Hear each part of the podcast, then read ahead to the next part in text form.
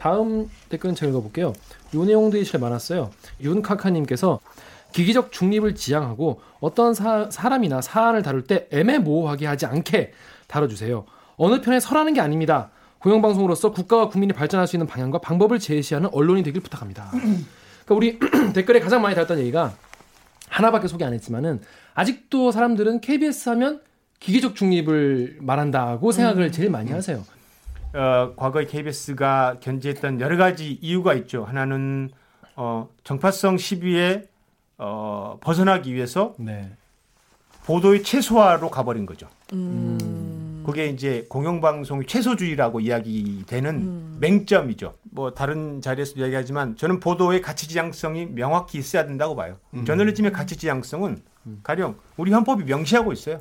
자유, 평등, 인권, 행복 추구권 등등등의 가치 지향성을 명확히 가지면 가치 중립성에서 벗어날 수 있다고 저는 봅니다. 음. 근데 우리가 여야의 정파성이라는 것에 의해서 갇혀 있어서 기계적 중립주의로 어, 쪼그라든 이제 보도를 한 거고요. 벗어나서 우리가 명확하게 하려면 잣대가 명확하면 되죠. 저는 지향성이 헌법이라고 봐요. 음. 가령 박근혜 대통령의 탄핵도 헌법 가치의 유린이잖아요. 그래서 국민이 일어섰고 그 보도를 명확하게 가치 지향적으로 해도 누구도 편파 지적을 하지 않잖아요. 음. 마찬가지로 저는 헌법적 가치 지향성이 우리의 헌, 우리의 바이블이라고 봐요. 음. 기자의 바이블이고 저널리즘의 바이블은 헌법이다. 음. 그리고 뭐 약자에 대한 공감, 강자에 대한 견제 이건 기본적으로 세팅이 돼야 되는데 가치는 저는 헌법이라고 봅니다. 음. 헌법을 가끔 봅니다. 음. 읽어봐요, 그냥. 우리 헌법이 뭘 명시하고 있는지. 왜냐하면 내가 뭘 주장하기 위해서 내가 기댈 수 있는 언덕이거든요. 비빌 음. 언덕이거든요. 그렇죠. 그러니까 이것만은 우리가 믿고 갈 수 있다. 적어도 여기에 근거하면 저도 완전 틀린 판단은 안 할 수 있다 맞습니다. 이런 거죠. 예, 그렇습니다. 예. 음. 이 갈등 있는 쪽에서는 그 우리가 지향하는 가치를 본인들이 유리하거나 혹은 배척하고 싶은 대로 받아들일 가능성이 굉장히 높다고 보는데 어떻게 보면 앵커 같은 경우는 KBS 뉴스에 어찌됐든 얼굴이 되는 건데 그런 비판들을 좀 어떻게 난민 문제와 관련해서 반대 여론이 훨씬 많습니다. 네. 부정적 여론이 훨씬 많습니다. 네, 그러나 난민은 우리 헌법적 가치에 빗대서 보면 받아들여야 됩니다. 넓혀야 음. 되고 인정해야 되고요. 우리 음. 역사도 그랬고 그래봤고요. 우리가 난민이었잖아요. 음. 음. 일제 강점기 때 네. 난민이었고 러시아로, 네. 중국으로, 멕시코로 뭐다 음. 난민이었잖아요. 음. 마찬가지로 보편적 가치에서 인권이라는 관점에서 난민은 받아들여야 되는데 난민과 관련된 다양한 뉴스들이나 어, 정서가 있고 네. 가짜 뉴스도 있고요. 음. 이 부분은 용기를 갖고 전 돌파해야 한다고 봐요. 음. 그래서 가령 난민과 관련된 찬반 집회가 있으면 이걸 어떻게 다룰 것인가와 관련해서 네. 양적인 네. 부분도 필요하지만 저는 용기가 필요하다고 봅니다. 음. 과감하게 음. 비판 받겠죠. 음. 그렇지만 남을 뉴스가 됩니다. 시간을 견디는 뉴스가 될 거예요. 음. 지금 당장은 비판받더라도 그 뉴스를 하고 나서 회자가 되거든요. 요즘은 역사를 통해서 시간을 통해서 살아남는 어떤 보도가 저는 중요하다고 봅니다. 네. 당장에는 욕을 먹더라도 네. 욕을 먹, 먹겠죠. 근데 10년 뒤에 봐보십시오. 20년 뒤에 봐보세요. 성소수자 보도도 마찬가지일 수도 있다고 저는 봐요. 대단히 부정적이지만 우리가 10년 뒤, 20년 뒤면 성소수자 문제에 대해서 굉장히 사회가 개방적으로 변하리라고 저는 봅니다. 음. 시간의 문제라고 음. 보는데 그러니까 그런 측면에서 저는 용기를 냈으면 좋겠다. 음. 그리고 용기를 내다가 잘릴 수도 있겠죠, 제가 앵커로. 에이. 아니 뭐 그럴 수, 그럴 수 있겠죠. 저희가 지켜드릴게요. 아니요. 안 돼, 요 여기로 오시라고. 아, 이러고 안 돼, 나야 돼. 역시. 저기 JTBC는 이제 앵커 브리핑을 하잖아요. 네. 앵커, 앵커 브리핑 형식이 아니더라도 클로징을 가끔씩 할 아. 생각이에요. 클로징은 가령 이제 이런 겁니다. 시청자들은 어떻게 생각하시느냐. 음. 던지는 거죠. 그러니까 시청자들에게 불편할 수 있는 누구에게는 뭐 그런 클로징이나 그런 게 있어야 되지 않을까라는 생각을 합니다. 예. 그, 런 네. 멘트는 작가가 쓰는 건가요? 아니면 선생님 직접 쓰신 건가요? 야 영업 비밀 그렇게 까지 마. 알고 아니 왜 앵커 멘트는 기자가 쓰잖아요. 적어도 제, 제 클로징인데 제가 쓰죠. 음. 아~ 제 고민이고요. 그렇습니다. 제 고민이고요. 앞으로 어, 엄경철 앵커께서 하는 모든 클로징은 본인이 고민의 고민으로 아 그렇습니다. 본인의 손으로 예. 쓰신다는 거. 만약 인용하면 밝히죠.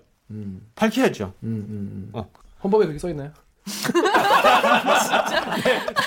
진짜? 네, 한방 한 방 먹은 걸로.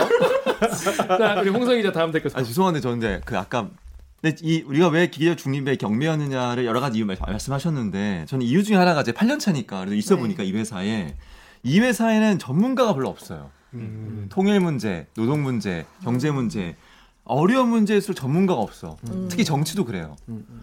전문가가 없기 때문에 대세에 따라가는 보도만 해요 기자들이. 저도 마찬가지였어요. 모르니까. 음. 모르니까. 모르니까 자신이 없으니까. 사실 그것도 큰 이유긴 해요. 그러니까 대세가 이런 방향이야. 연합뉴스를 비롯해서 통신이 막 이줄 써. 맞아. 비슷하게 간다고요. 음. 내가 욕 먹을 일은 없으니까. 그렇죠. 그치. 내가 틀릴 일은 없을 테니까 네. 이 정도 가면.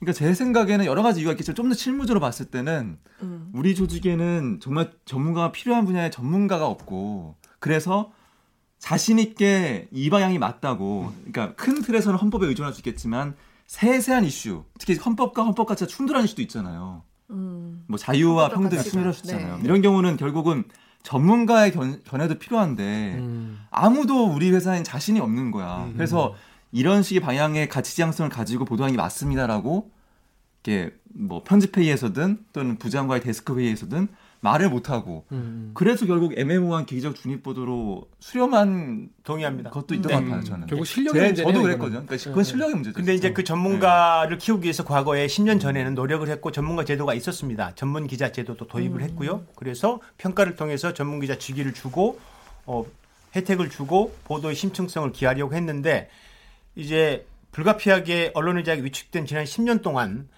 가령 보도국의 수뇌부 혹은 KBS를 움직인 사람들은 전문가가 불편한 겁니다.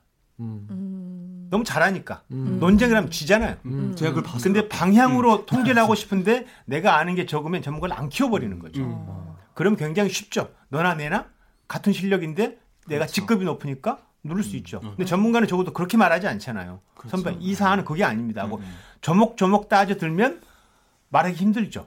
아무리 직위가 높고 권한이 많아도 결국 전문적 지식 앞에서는 방법이 없잖아요. 그렇죠. 적어도. 음. 예. 메르스 사태 때 음. 저희 의학 전문 기자가 있잖아요. 네.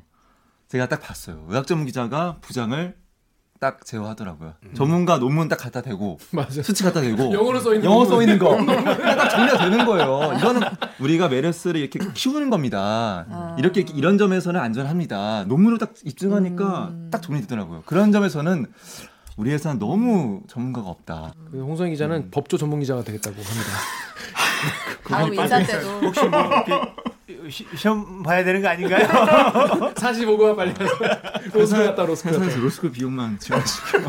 그렇습니다. 하여튼 열정은 충분히 전법 네. 전문 기자로 있는 것으로. 자 그럼 5번 댓글 한번 읽어주세요. 윤오님이 10화 김기화 기자님과 강병수 기자님이 기자들의 기사들의 선정성이 어느 정도 필요해서 야마를 잘 꼽아야 하는 것처럼 말씀하셨는데 그런 편집과 기사는 공영방송이 가야 할 길이 아니라고 생각됩니다. 죄송합니다. 죄송합니다. 계속 선정성을 쫓는다면 세월호 사건 때 같은 보도가 반복되지 말라는 법이 없을 것입니다. KBS 기자님들의 기사 작성과 편집에 대한 가치관과 철학이 많이 바뀌어야 할 것 같네요. 많이 바뀌어야 할 것 같네요. 예, 사실 제가 이 댓글을 봤어요. 이제 댓글 음. 저희 모달리나 이렇게 쭉 보다가 음. 쭉 봤는데 이, 이 얘기를 어떤 맥락에서 했는지도 기억이 나거든요. 근데, 어, 정말 저는 어떤 그냥 했어? 기자를 지망하는 분들이 이렇게 이렇게 불만이 있다 하니까 아 그 어쩔 수 없는 게 있어요라는 아~ 얘기를 막 하는 과정에서 변명을 했구나. 네, 변명 어떻게 일종의 네. 변명을 하는 과정에서 네. 그래서 이제 기자들이 이런 선정성 때문에 잘 팔리기 위해서 좀 하는 게 있습니다. 네, 음. 해주세요 이렇게 이해해 주세요라는 음. 과정에서 했는데 그거까지 다 생각이 나는데 이 기사를 딱 보니까 아 진짜 나쁘꾸러지더라고. 음. 어. 어떻게 좀 생각해? 이게 약간 우리가 양념 선배 왜 반성 안 하고 막 자기가 안 하고 좋은 지적이야. 지켜야 돼. 들용당하네. 나도 그럴 때. 그 넘어가더라고. 자기 얘기 아닌 것처럼. 정말 죄송합니다. 또 뭐 인터넷으로 치면은 클릭 수를 유도하기 예, 이렇게 하는 예. 게 필요하다라는 얘기를 얘기를 했었거든요. 그런 거에 대해서 사실 좀 고민이 있을 것 같아요. 그게 영원한 유혹 같은 거 아닙니까? 정말 유, 유혹이죠. 정말. 어떤 아이템을 취재하고 어떤 아이템을 선택하는 것 자체부터 유혹이잖아요. 그래서 음. 어, 아니 내가 쓰는 기사 내가 아, 방송하는 게 좀 더 많은 사람이 봤으면 좋겠고 임팩트 있게 음. 전달됐으면 좋겠고 그렇죠. 대부분 그러다 보면 선정성의 길로 가죠. 네. 음. 그거를 어, 지양해야 되는데 방법은 뭐 그밖에 없지 않습니까? 서로가 서로에게 감시를 해야죠. 음. 어, 어디에서 걸어질지 모르니까 음. 어, 개인 기자 차원에서 노력하고 데스크 차원에서 노력하고 편집부에서 또 보고 나중에 시청자 사후 평가도 보고 그러면서 피드백 받아서 음. 다시 또 수정하고 뭐 이런 방식밖에는 달리 길은 없다고 보여집니다. 음. 강병수 기자 이거. 네. 블루 타브리스님께서 다른 언론의 잘못된 점을 알 수 있게 해주세요. KBS는 공영방송이지 않습니까? 뭐가 두렵습니까? 조중동이 잘못했다. 그러면 그대로 알려주세요. 한경오가 문제 있다. 그러면 취재하여 보도해 주세요. 진정한 동업자 정신은 다른 동업자가 잘못된 부분을 덮어주는 게 아닙니다. 함께 올바른 길로 가자고 하는 겁니다. 이런 댓글도 우리 꾸준히 달려요. 네. 그러니까 뭐냐면 니네 특히 이런 댓글이 많이 달렸던 게 뭐냐면 예전에 TV조선 방정호의 예. 딸 전무의 네. 따님이 갑질을 운전 갑질했는데 그게 이제 토요일인가 MBC에 나왔는데 KBS 그걸 이제 받아쓰지 후속. 받아쓰지 아- 않은 것이죠. 후속 취재도 하지 않고 그러면서 에, KBS 니네 뭐 조선일보 뭐 감싸주겠냐 동업자라고 감싸주냐 언론에서 거의 안 받았거든요 그 기사를 그래가지고 그 나중에 문제가 되고 저, 이제 그 전무가 이제 뭐 사퇴하니까 그때 우리가 첫 리포터 나왔어요. 그에도 굉장히 질타를 많이 하셨는데 이런 거에 대해서 좀 어떻게 생각하십니까?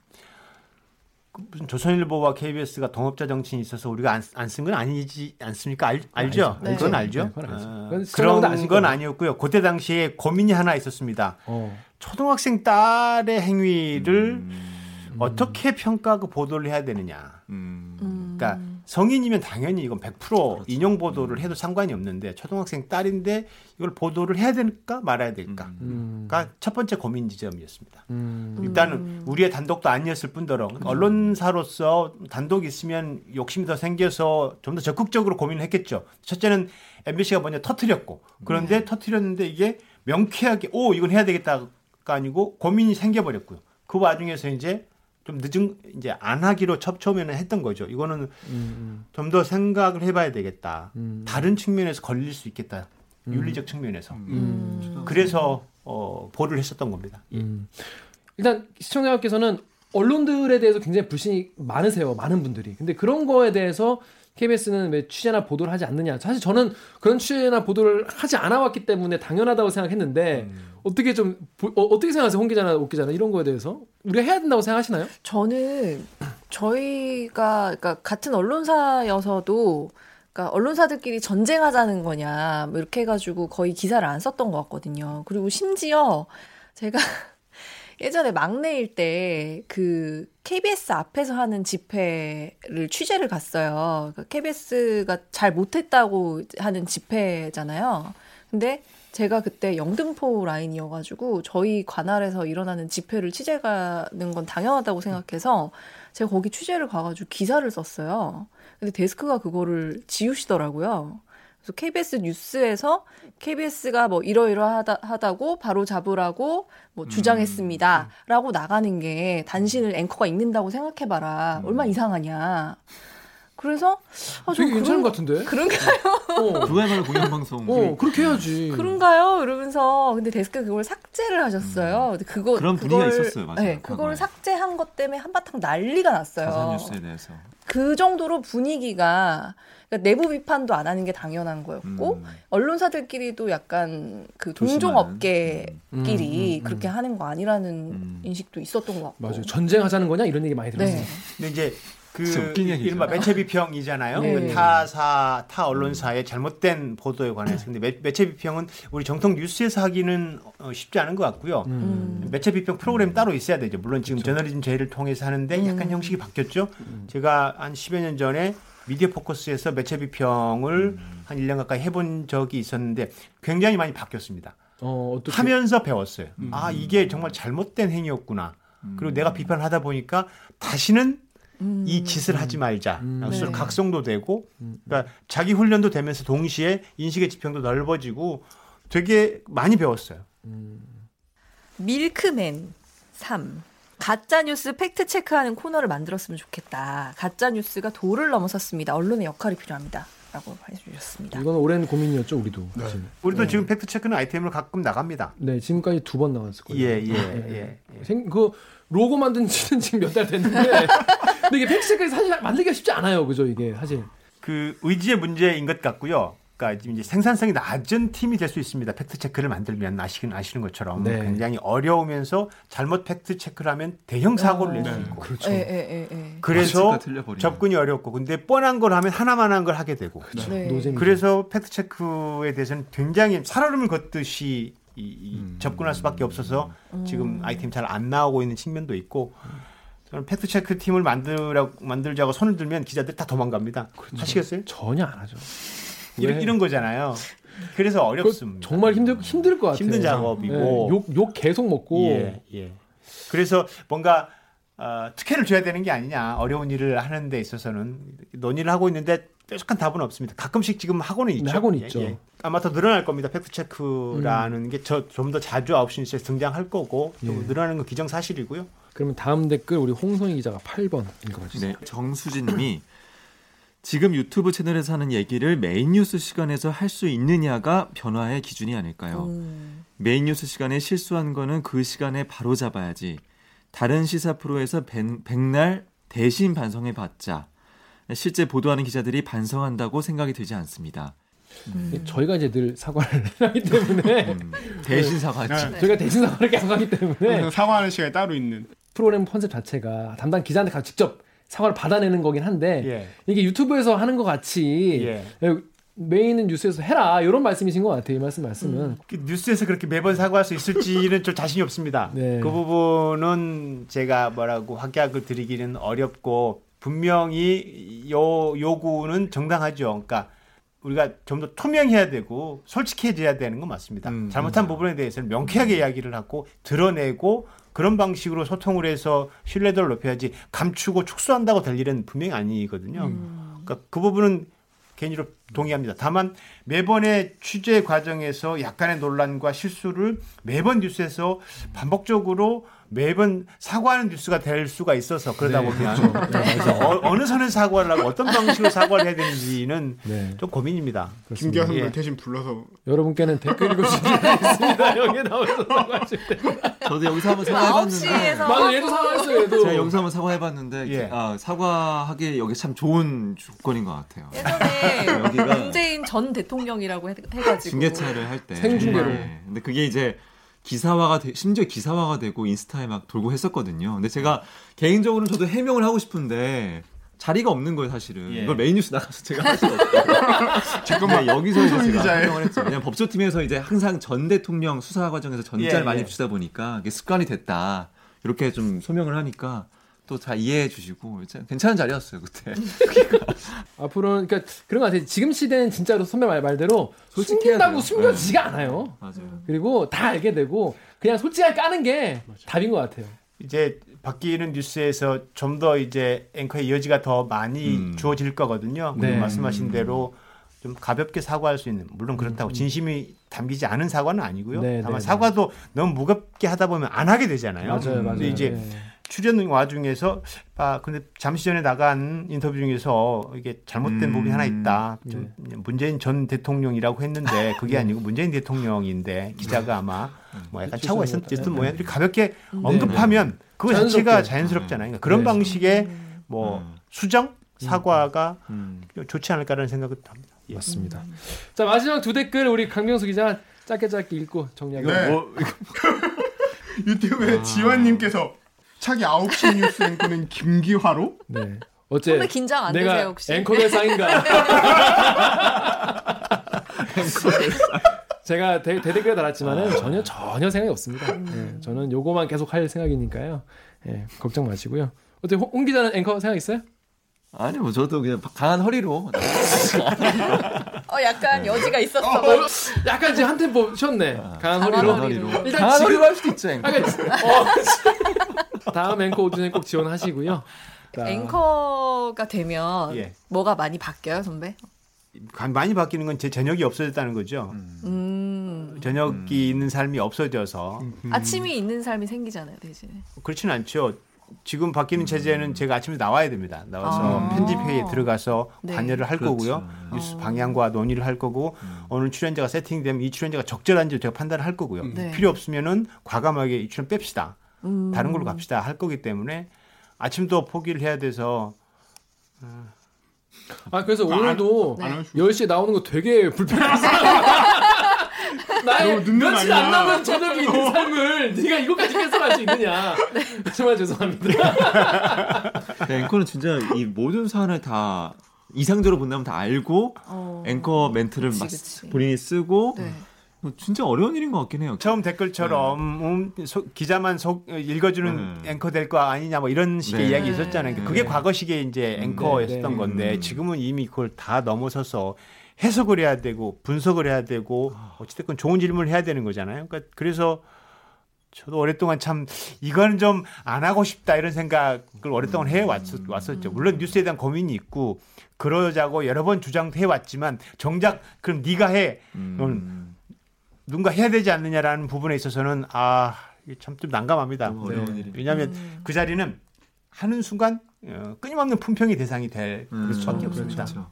잘하나 못하나 왜 저렇게 할까? 음. 근데 모든 사람을 만족시키는 뉴스는 할 수 없거든요. 댓글에 나와 있는 것처럼 이 댓글을 단 분들의 에, 견해가 보편적이냐? 음. 그렇지 않을 수 있거든요. 그분만의 그렇죠. 개성적인 어떤 느낌일 수 있어요. 그렇죠. 근데 거기에 맞추면 또 다른 분들이 불만을 터뜨립니다. 맞습니다. 계속 나오죠. 이, 런 측면에서는 어쩔 수 없이 네. 버릴 건 버리고 네. 채울 건 채우고 뭐 이래야 되는 거죠. 음. 24년 차 고인물 기자에게도 엄청난 도전이다. 사실 도전이다. 이런 고인물 몇 번이 가는 거야. 저저 저 닉네임이 고인물입니까?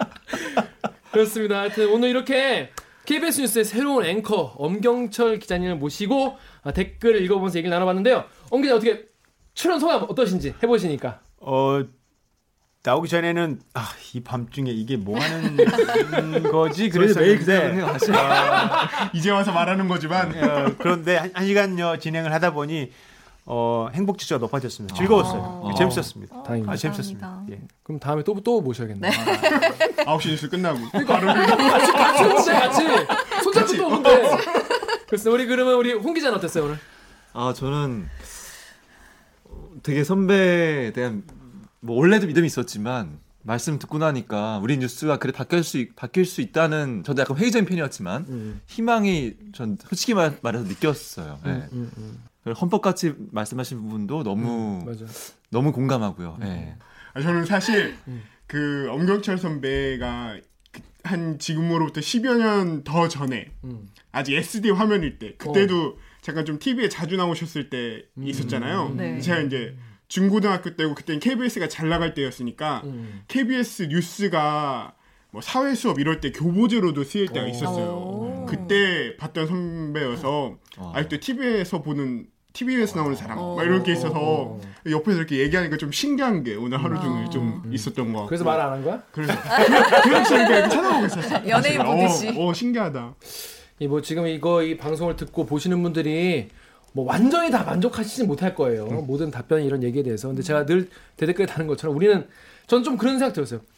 욕먹을 용기가 있다. 우리는. 음. 전좀 그런 생각. 우리가 제가 이 방송을 하는 이유도 욕먹을 용기가 있고 욕먹을 용의가 있기 때문에 욕, 이걸 하는 거고 그 욕을 마땅히 먹을 거 먹고 대놓고 반성하고 그리고 변화를 하진 못하지만 변화하겠다는 노력을 계속 하는 것이 중요하겠다 이런 생각이 드는데 음. 앞으로 우리 KBS 새로운 뉴스도 이렇게 변화해 나가는 모습을 조금씩이라도 좀 보여드릴 수 있으면 좋겠습니다. 그러면 오늘 방송도 참여 방법을 알려드리면서 마무리하겠습니다. 기사님들 돼지띠해 2019년 기해년에도 여전히 배가 고플 댓글 읽어주는 기자들의 열혈 사내수공업 방송은 매주 월요일과 목요일 유튜브, 팟빵, 아이튠즈, 팟티, 네이버 오디오 클립, 콩 팟캐스트 저희 이렇게 많이 나가나요? 그러니까.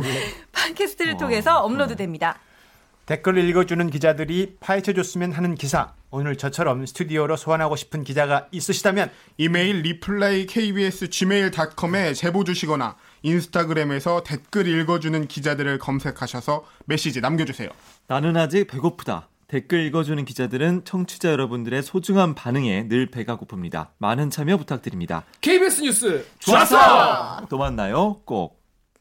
갔다 오면 약간 그친 것 같은데. 아이고 달달한 느낌을 다 들고 왔어 거기다. 하와